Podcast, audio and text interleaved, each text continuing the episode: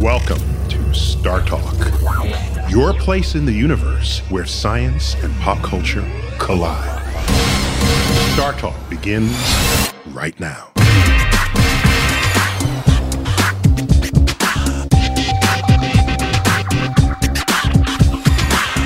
Welcome to StarTalk Radio. I'm your host, Neil deGrasse Tyson. In my day job, I'm an astrophysicist at the American Museum of Natural History, where I direct the Hayden Planetarium, right here in New York City. In the current show, we're featuring my interview with Joe Rogan. He's an actor and a comedian, a mixed martial arts specialist, but perhaps he's best known as the powerhouse podcaster behind The Joe Rogan Experience. We start off by talking about why he often features science in his stand-up comedy. So, Joe, you always talk about science. It infuses almost everything you do. Because all of it, the physics, biology, chemistry, engineering, there's got to be some force operating. What is it? Um, with me? Yeah. It's just curiosity. Um, I just think we live in an extraordinary times, and the, the ability to access information is so unprecedented. And because of social media, especially because of Twitter, and I have a message board that's very popular as well. The message board is even more comprehensive because they're not limited to links. They can actually post full articles and with pictures. But there's so much interesting stuff out there. You're constantly being bombarded with new stories and new new technological achievements and new discoveries. It's just, to me, it's just natural curiosity. So it's not anything special. It's something anybody could have. Yeah, I mean, in this day and age, the amount of access to information we have allows and, and the average person just to read peer-reviewed articles, to be wowed by incredible videos and photos that the Hubble takes. And it's just, we live in such crazy, crazy times that for me, it's, like I said, it's just a complete natural inclination to pay attention to this stuff. So there's no teacher, there's no family member, there's no museum you visited as a kid. Something must have kept that curiosity going beyond when other people would have lost it entirely. No, I think because of being a stand-up comedian, mm-hmm. um, I don't have the time constraints that a lot of folks have. My day That's as not part nine to five. Of my job. Yeah, and also part of my job is being curious. And, and the more I read about things, the more I have stuff to talk about. Like I have a whole bit More, about, more material. For, yeah, I have a whole bit about the Large Hadron Collider. Oh, let me, give, let me hear something. Go, give me one. Oh, it's not, it's like a long bit about human beings, about time travel. It's like, it's a huge bit. Gay marriage. It's like, it's ten minutes long. It's really, it's not something that You've you got a routine just, that combines the CERN super collider yes. finding the, the yes. Higgs boson and gay marriage. Yes. Okay. Yes. I, well, I'll have to find that online. All right. I'm going to look for that. So the, the broader question is, how often is science material for you? A lot, yeah. Some of my best bits have involved science. Is there any quick one? You well, nah, they're, they're, I know, I my, know that the mood isn't there or whatever. No, no, it's not even that. It's just my style of stand-up is more like these long chunks. It's not. Had you heard the one about that? Yeah, right. It's not mm-hmm. like a one-liner. You mm-hmm. know, like one of them is the anti-evolution of man, which explains like pyramids and the ideas that we are the bastard children of the idiot stone workers of Egypt. And what happened was the dumb people just outfucked the smart people. And it just got to a point where there was no smart people left. And the bit was about like how many of us really truly understand how this world operates. And I would like tap on a microphone and go, why is that loud? I'm a stand-up comedian. My whole life it depends upon this, but I have no idea how this works. I just get up here and I do my job. And I'm like, how many of us understand how the power is on? And if the power went off, what would you do? Mm-hmm. For most of us, if the power goes out, we sit around and we wait because we figure somewhere out there, there's someone who knows how to turn that thing back on. But what if that guy died? Or do we know? Have that been monitored? I mean, w- one day we're going to outfuck all the smart people and there's going to be no smart people left because women, they want to have sex with rappers and baseball players. I mean, maybe you, you're like a celebrity scientist. I'm sure you get a lot of hot college chicks that are knocking it your way. But like for the average dude involved in science, there's very few opportunities to breed. So you're making an argument that for perhaps other comedians, there's a whole resource, a place to draw jokes or, or reflections on what role science can play in their comedy. Sure, if that's what you're curious. I mean, I think for a lot of comedians, the most important thing is they give you an accurate representation of what they find funny and what they think is interesting. For me, it happens to be a lot of it is science. A lot of it is ancient history. A lot of it is speculation about our future. There's a lot of scientific inquiry inquiry for me just in my daily life. So it has to make it into my comedy. Because that's the natural effort of a good comedian, yeah. I guess, right? Yeah, it has to be, here's the world through your eyes. And plus, a lot of science has made front-page headlines so that you can even reference science that people have some chance of having read about. Sure, I mean, everyone Because comedy knows. Doesn't work if they don't know what you're talking about, right? Well, you can explain some things, you know? I mean, like the Yeah, large, but it's not a lecture, right? right. So you got, you got, there's a trade-off at some point. Right. There has to be a, a certain amount of time in between the laughs. you, you can't, like, when you get to something like the Large Hadron Collider, you have to be able to explain it in a somewhat comedic form, and you have to have at least somewhere along the line you got to throw some dick jokes in there. You got to figure out a way to keep them occupied. But the idea of the Large Hadron Collider, I had a bit about a Big Bang machine, and the idea was that like scientists have never figured out what started out the Big Bang, and that I think that fourteen billion years ago there were some scientists, and they were probably autistic, and they were on anti-anxiety medication and drinking Red Bulls, and nobody touched them ever. And one day they made a Big Bang machine, and one guy sat around and go, "When I'll press it," and he hit the button, and the whole thing restarted. And that is the cycle of humanity. It goes from single-celled organism to multi-celled organism to conscious entity to autistic dude who figures out how to make a Big Bang machine to hitting the button, and it happens every fourteen billion years. And that is the birth and the death of the universe, infinity. So, according to that theory, we're minutes away from that happening Many, again. In a second now. Okay. I mean, when you look at what they've discovered with the Large Hadron Collider, whether it is uh, the quark gluon plasma, which is, uh, I believe it's one sugar cube, is some insane amount of weight that we can't even process, like where you would drop it, it would go straight through to the center of the earth.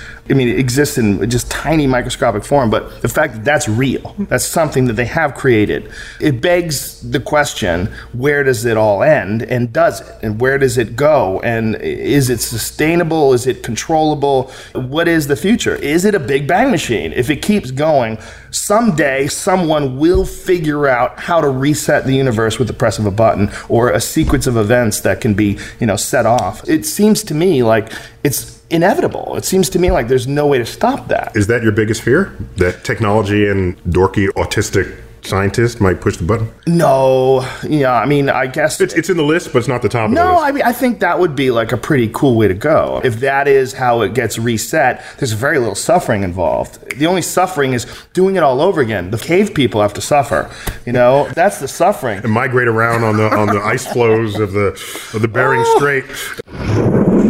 You've been listening to Star Talk Radio. I'm your host, Neil deGrasse Tyson. When we come back, we'll have much more of my interview with Joe Rogan.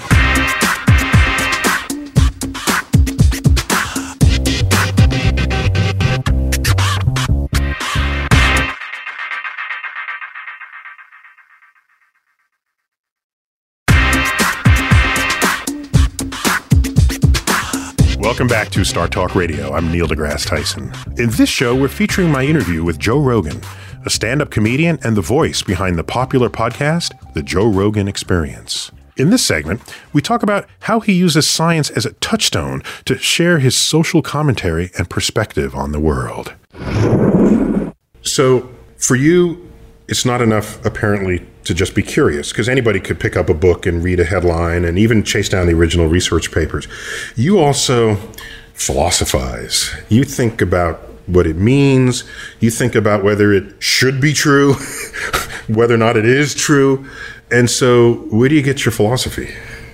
Well, again, I think it really comes from just the access to time that I have, meaning that, you know, my days, literally part of my job is researching things. And, and part of your job curious. As a professional stand-up comedian. Yeah, as a professional stand-up comedian, you must be curious. And if you are curious and these these articles stumble through your path, or you, you run into a documentary, you know, or I watch your show, The Cosmos, which I'm sure is going to set a lot of people down uh, certain paths. I don't know what it is that started me down there, But, you know, in having this job as a stand-up comedian, it's just allowed me to explore so many different things, like really in depth, to the point where most people, if they have a, you know, full-time job, they have to be concerned with whatever it is they do for an occupation. Whatever their boss tells them. Yeah. Yeah. yeah. I don't, I don't and you're have bossless. Those, yeah. I'm basically bossless. So I don't, I don't have those constraints. So th- that's where I get my philosophies from. That's where I get, I mean, that's obviously it's a, a accumulation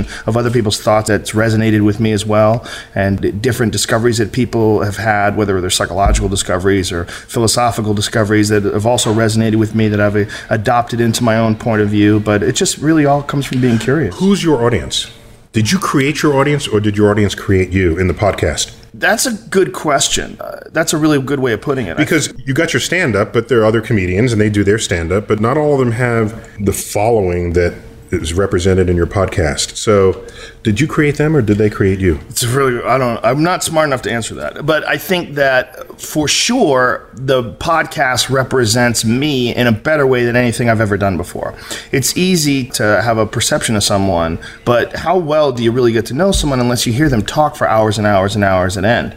And I think that anything else I've done, whether it's hosting the Ultimate Fighting Championship or Fear Factor or what, even stand-up comedy, it's going to give you like a sort of a, a limited view into how a person functions. It's sort of like you're, you're operating in a, a very specific bandwidth or very specific frequency, rather. Whereas with the podcast, frequency bandwidth. We, we talk about everything. Frequency bandwidth. I like yeah. the words. I we, keep we, the vocabulary coming. Good physics vocabulary. I'll grade it at the end. See how Thank you did you. on all your uh, vocabulary. I'll, I'll be happy with a C. um, but with the podcast, it's really anything that I find curious. And that has resonated with a lot of folks that I think felt like they were unrepresented before. I think that for a lot of people, they feel like a, a lot of these subjects, are, they're not being necessarily indulged in mainstream media. They're they're not being pursued in the average conversation that they have at lunch with their coworkers. So what it is is obviously they can read the science section of the paper. That's not you.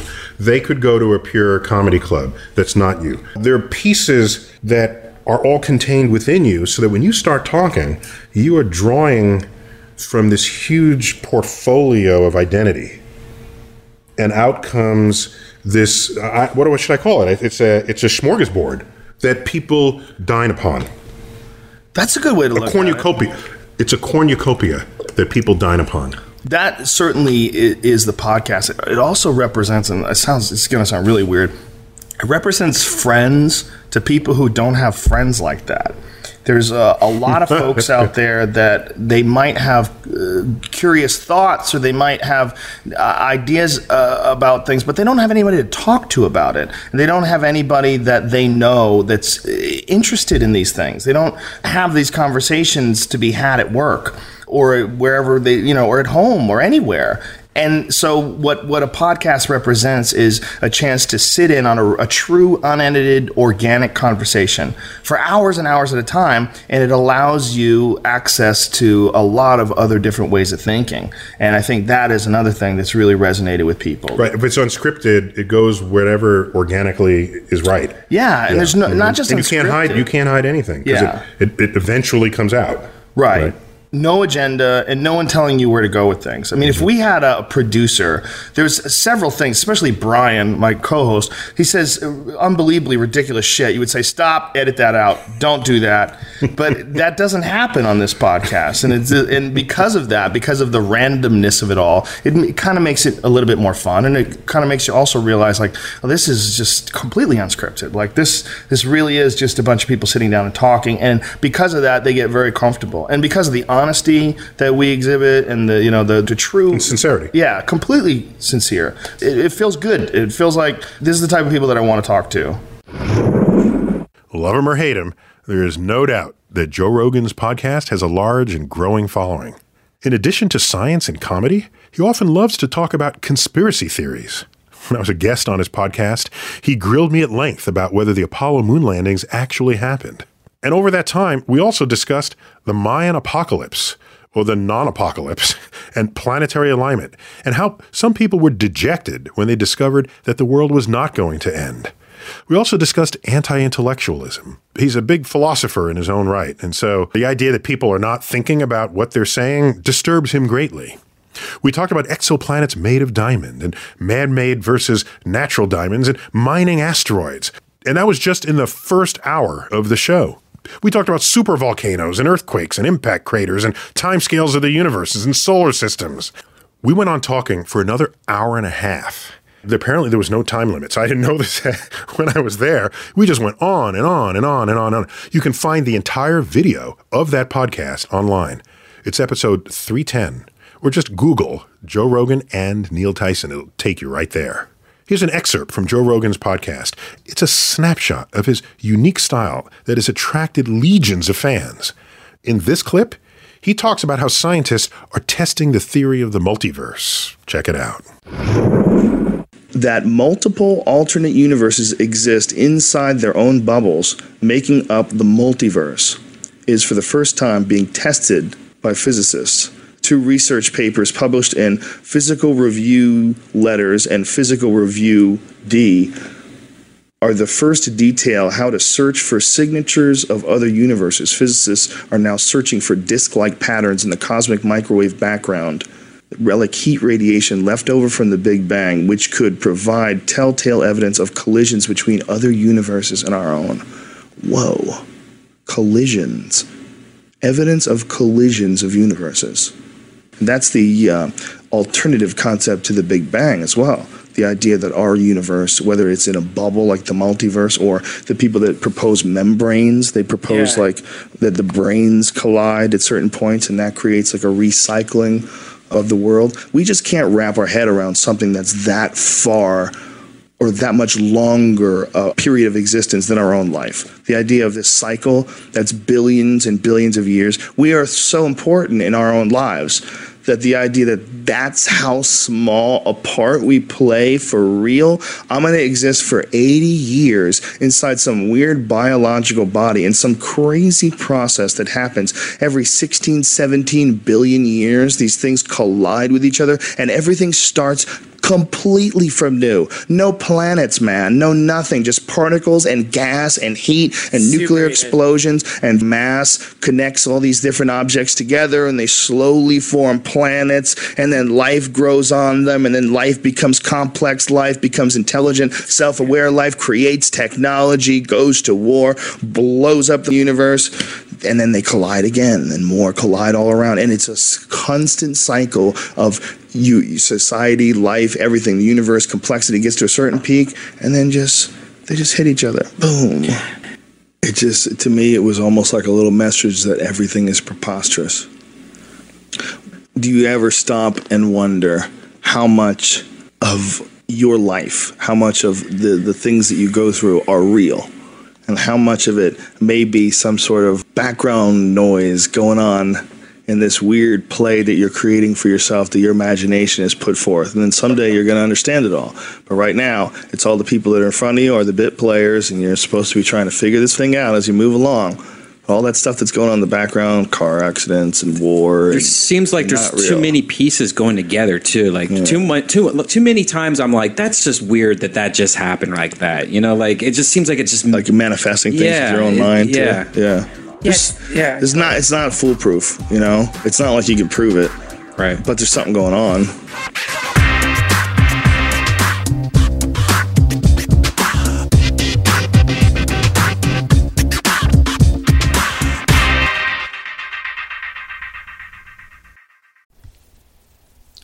This podcast is supported by FedEx. Dear small and medium businesses, no one wants happy customers more than you do. So you need a business partner just like you, like FedEx, who understands your passion for serving your customers because they have the same commitment towards you. That's why FedEx offers you picture proof of delivery, packageless and paperless returns, as well as weekend home delivery to ninety-eight percent of the U S on Saturday and fifty percent on Sunday. See the FedEx service guide for delivery information. What's more, FedEx Ground is faster to more locations than U P S Ground. Trust FedEx for timely deliveries. See what FedEx can do for your business. Absolutely, positively FedEx. Whether you're a family vacation traveler, business tripper, or long weekend adventurer, Choice Hotels has a stay for any you. And that's good, because there are a lot of me's. Choice Hotels has over seventy-four hundred locations and twenty-two brands, including Comfort Hotels, Radisson Hotels, and Cambria Hotels. Get the best value for your money when you book with Choice Hotels. Cambria Hotels feature locally inspired hotel bars with specialty cocktails and downtown locations in the center of it all. Hey, that's me. Radisson Hotels have flexible workspaces to get the most of your business travel and on-site restaurants. That's me too. And at Comfort Hotels, you'll enjoy free hot breakfast with fresh waffles, great pools for the entire family, and spacious rooms. Hey, that's me too. I guess I'm just going to have to stay at all of them. Choice Hotels has a stay for any you. Book direct at choice hotels dot com, where travel comes true.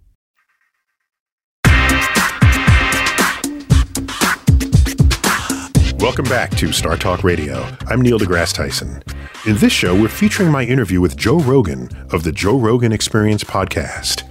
In addition to his podcast, Joe Rogan once hosted the television reality show Fear Factor, which dared contestants to perform stunts such as eating live bugs or being handcuffed underwater with a handful of keys in order to win the grand prize of fifty thousand dollars. So, of course, Joe had a lot to say about the current T V landscape and how that taps into human psychology. I am obsessed lately with subsistence shows. Subsistence shows like the people that live in Alaska and live off the land and uh, just hunt and fish all day. I am completely obsessed. Like, my wife constantly makes fun of me because the D V R is filled with all these shows of people living this like really primitive lifestyle. So you're getting ready for something. No, yeah. no, no, no, no. I'm amazed, first of all, that people find great joy in this. I think that's fascinating because I think it speaks to the primal. Uh, Yes, the primal reward systems that's in our D N A. I mean, we have bodies, essentially, that are in this environment that has changed unbelievably radically in a short period of time, but the physical entity, the human being, is really not that different from the human being of a thousand years ago or, or, or ten thousand years mm-hmm. ago. And the reality of our environment is incredibly different, and I think that those reward systems, they manifest themselves in, in weird ways. And for some people, that hunting and trapping and fishing and living off the land is like insanely rewarding on like a biochemical level. Speaking of biochemical levels, you hosted Fear Factor. Have you thought much about the biopsychology of what drove that show? Yeah, well, I spent a lot of that show as an amateur scientist, just trying to figure out the human game show contestant and what it is that causes the reality game show person to do what is required of them to win on these shows. The idea of needing attention is a trip. And the idea essentially comes from, in the ancient days of human beings, the person who got the most respect was the one who was the most successful in the hunt, the most successful in battle, the one who was the most successful in breeding. That lead was to be followed because there was benefit in being the leader. There was benefit socially. There was benefit sexually. And, and they had more offspring yeah. as well, right? Uh-huh. And as I said, we were talking about before about reward systems built into our genetics. Well, these reward systems are now hijacked in this weird way where you can kind of circumvent all regular reality, like all hierarchies, and all you have to do is get a camera on you where other people see that and you get some benefit. And it's really, really strange. It's a, a strange an aberration, a strange sort of a blip in the matrix where you get like this Kim Kardashian type human, where you just get someone who's famous for having a lens put on them, and that is essentially it. There's not that much interesting going on. You know, there's prettier girls, there's certainly smarter girls, but because this lens is on, there's a great amount of power and energy focused in this one really mundane spot. So it's a perversion of evolutionary features that exist within us. Yeah, I think so. I think the human body is not designed to interpret the medium of television and film in a way that makes sense. I think that, you know, we're so designed to follow successful behavior that when we see a hero on a movie screen and his head is sixty feet tall, and every time he talks, music plays, and his words are perfect because a team of writers has labored on them for hours and hours, I think the impact of that is really confusing to a lot of folks. And that is why we have all these weird cultural misrepresentations of monogamy and of ideology, and our view of the world is, is very childlike in a lot of ways, very much like like a movie. You know, our perceptions of global economics, our perceptions of war, a lot of them are very much childlike and very movie-like in our good guys and bad guys and how things work out in the long run. I mean, they're all very much like a Sandra Bullock movie. And as we know in real life, you know, even her own life is not like a Sandra Bullock movie. So I think it's really interesting to watch this relatively new, over, you know, the past less than one hundred years, item in human civilization and how it's impacted us. So what you're saying is the evolutionary attraction that we have for people who are actually successful mm. in protecting the tribe yeah. has been distorted into the awe and respect we give Snooki for someone who is big in front of us, no matter who they are. Absolutely. I mean, that's, Snooki that's is the deep. best example. I mean, there's no reason to pay attention to that. I mean, I guess there's a little amount of entertainment value you can get for their antics, but there are people that genuinely worship people that are on television for no reason other than that they're on television. And it's a very, very odd thing. I really enjoyed Joe Rogan's reflections on how television plays into our psychology, our culture, our politics, our world, our past, our future. The guy's thought a lot about a lot of things, and so that made my time with him quite enjoyable. It's it's, it, so that made him a different kind of guest. He wasn't really, a, it was another sort of talk show host talking to, and we're there just spilling all our guts onto the table in a kind of free-for-all. When StarTalk Radio returns, more of my interview with controversial color commentator Joe Rogan.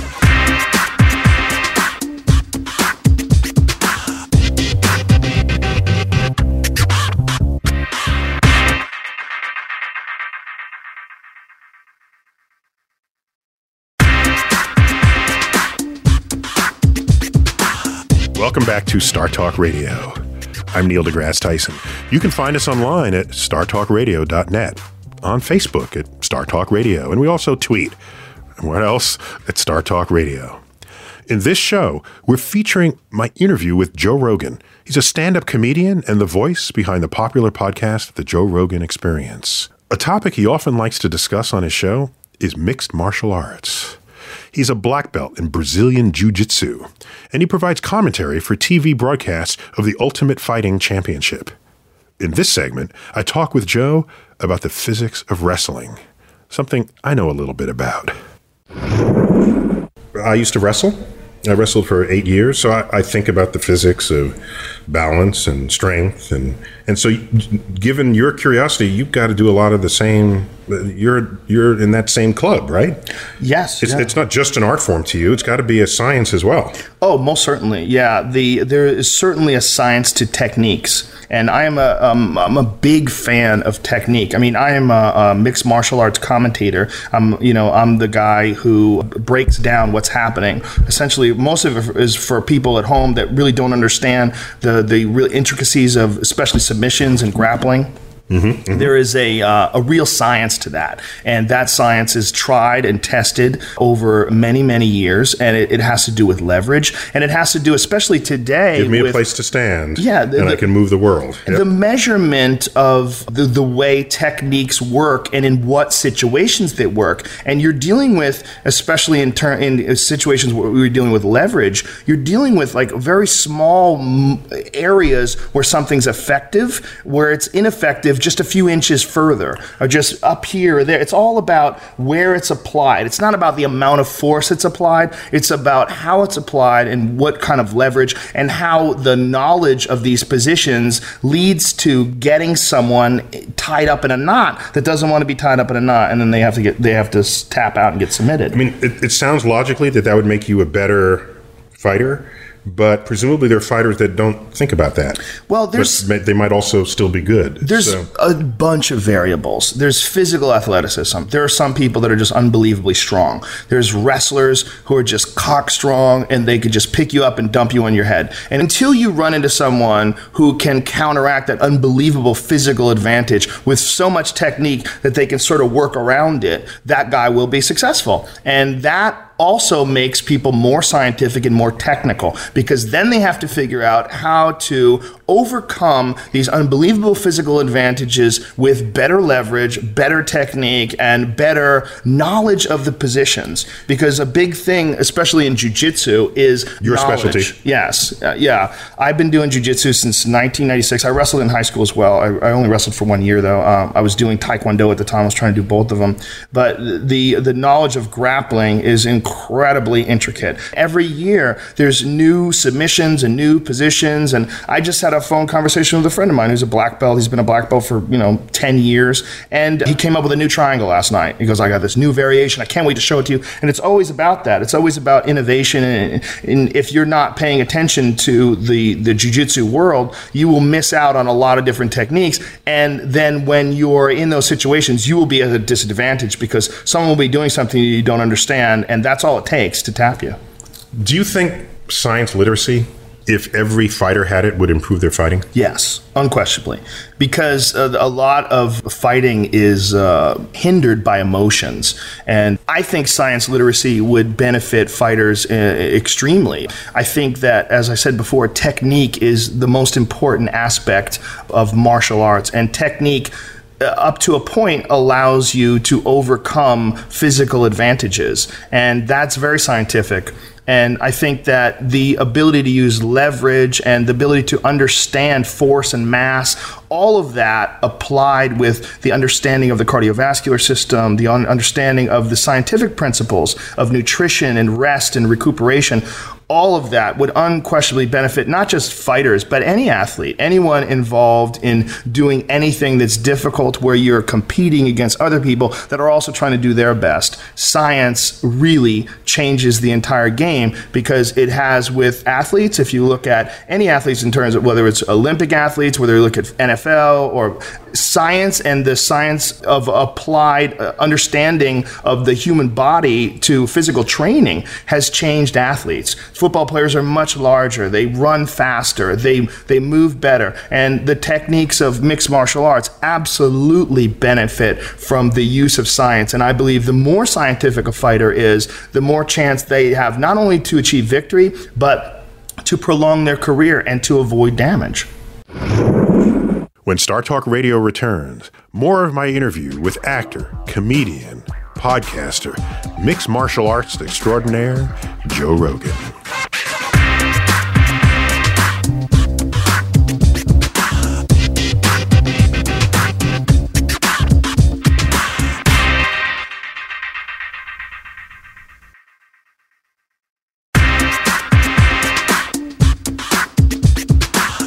Welcome back to StarTalk Radio. I'm Neil deGrasse Tyson.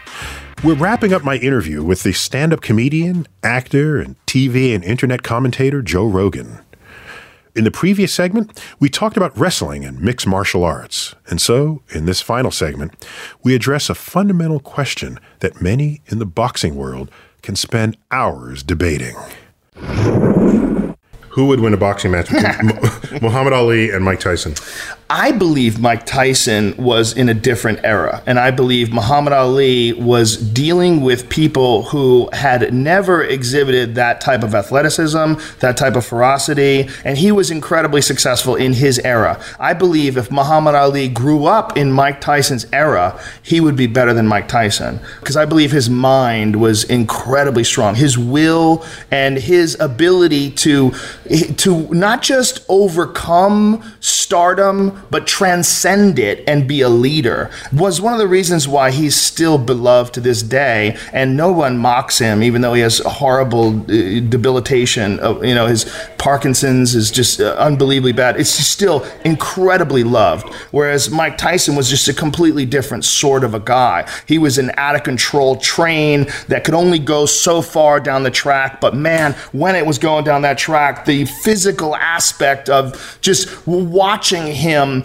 demolish people was really incredible, and I think unlike anybody who had ever existed before. And I think that if you took the Mike Tyson of like the when he knocked out Larry Holmes, when he knocked out Spinks, I don't think anybody stacks up with him. I think he destroys almost everybody in history, but he couldn't maintain that. It was a, an insane amount of R P Ms that he was operating on. He was redlining his intensity for so long. Because I would think of Muhammad Ali having extraordinary technique. I mean, yes. You're coming in muscled. I mean, that's the George Foreman fight. You come in muscled, and he avoids you. I was, I was just analogizing that to your discussion yeah, of the you martial can't, arts. You can't compare Mike Tyson to George Foreman, because what Tyson had that was really unbelievable was speed. True speed like a welterweight. He had unbelievable hand speed, and he could move physically better than anybody I'd ever seen at over two hundred pounds. When you look at his fights, like... Is, is it true that he caught pigeons? Yes, yeah, yeah. He was a, um, yeah, he used to uh, have uh, carrier pigeons. He kept him uh, company in Brooklyn. Like, mm-hmm. he, like, he kept a whole bunch of them, yeah. Mm-hmm. He was uh, an unbelievable physical athlete, and his obsession with boxing was at a completely different level than I think anybody before him. I think his life, which was horribly tragic in his childhood, boxing represented to him this way out, and he was just driven in a way by whether it's the demons of his childhood, childhood or, you know, the, the realities of his environment, but he was driven in this incredible perfect storm of athleticism, mind, and obsession with technique and detail, with an incredible coach in Cus D'Amato, who re- literally raised him as a father figure. So I think in Mike Tyson, you have a very, very unique situation that I believe that for two or three years, he's the greatest heavyweight that ever lived. But Muhammad Ali, I believe, was a greater champion, and Muhammad Ali, I think, was a greater man. And I think Muhammad Ali, especially, like, to me, he's a greater hero. His insistence on not going to Vietnam, his mm-hmm. stand, I think, really sort of shocked a nation with debate. And it really sort of defined him as this true, like, not just a fighter, not just an athlete, but a true leader in our culture. And I think that's really the difference between him and a Mike Tyson. I just think he was an incredibly strong person. And I think that if Ali lived in the Mike Tyson era, if they grew up together, if they came up together, he would have found a way to beat Tyson. So can I ask you something? Yeah. Are you, like, because your name is Tyson, are you, like, more inclined to, like, lean towards his name? Towards, like, thinking that he was no, no, no, no, no, no. I grew up with Muhammad Ali. So do you think so, Muhammad oh, yeah. Ali was the greatest? Yeah, yeah. Especially if you put him in another time, he would have become that person in that time. That's what I think. But it's got to be cool having a name that's the last name of one of the greatest dudes who's ever good, lived. When, when he's not fighters. In jail. Yeah, cool. When he's not hurting yeah. people. I really enjoyed my time with Joe Rogan. We split the visit. I first was interviewed by him on his podcast. That went for more than two hours. Then I pulled him aside and uh, pulled out my mobile microphone and recorded him for StarTalk Radio. Just want to publicly thank him for granting the time to do that, particularly after the long session we had together. Uh, it's interesting. Uh, I love deep thinkers of any stripe. And here's a guy who just shatters anybody's stereotype of who should be an expert at what. He's a mixed martial arts expert, and he philosophizes about the future of the universe. And he kind of dabbles in cons- conspiracy theory, a little odd for me. But nonetheless, he comes back and hits the news hard, at this, anything that's in science and how it affects pop culture. So Joe Rogan is okay in my book. It was my first time ever meeting the guy. Um, I think his strongest points have been just to be cautious of how the media is controlling what they want you to think and what who they want you to vote for. We're both a big fan of just getting people to think for themselves. That's a, that's something that not enough people do, even educated people. People who like to think that they're the source of opinion. Often you part the curtains and there they are, just peddling back something they saw on television. So uh, why don't we all just uh, raise a toast to free speech, free thought, and all the freedom that brings us. You've been listening to StarTalk Radio, brought to you in part by a grant from the National Science Foundation. I'm Neil deGrasse Tyson, bidding you until next time to keep looking up.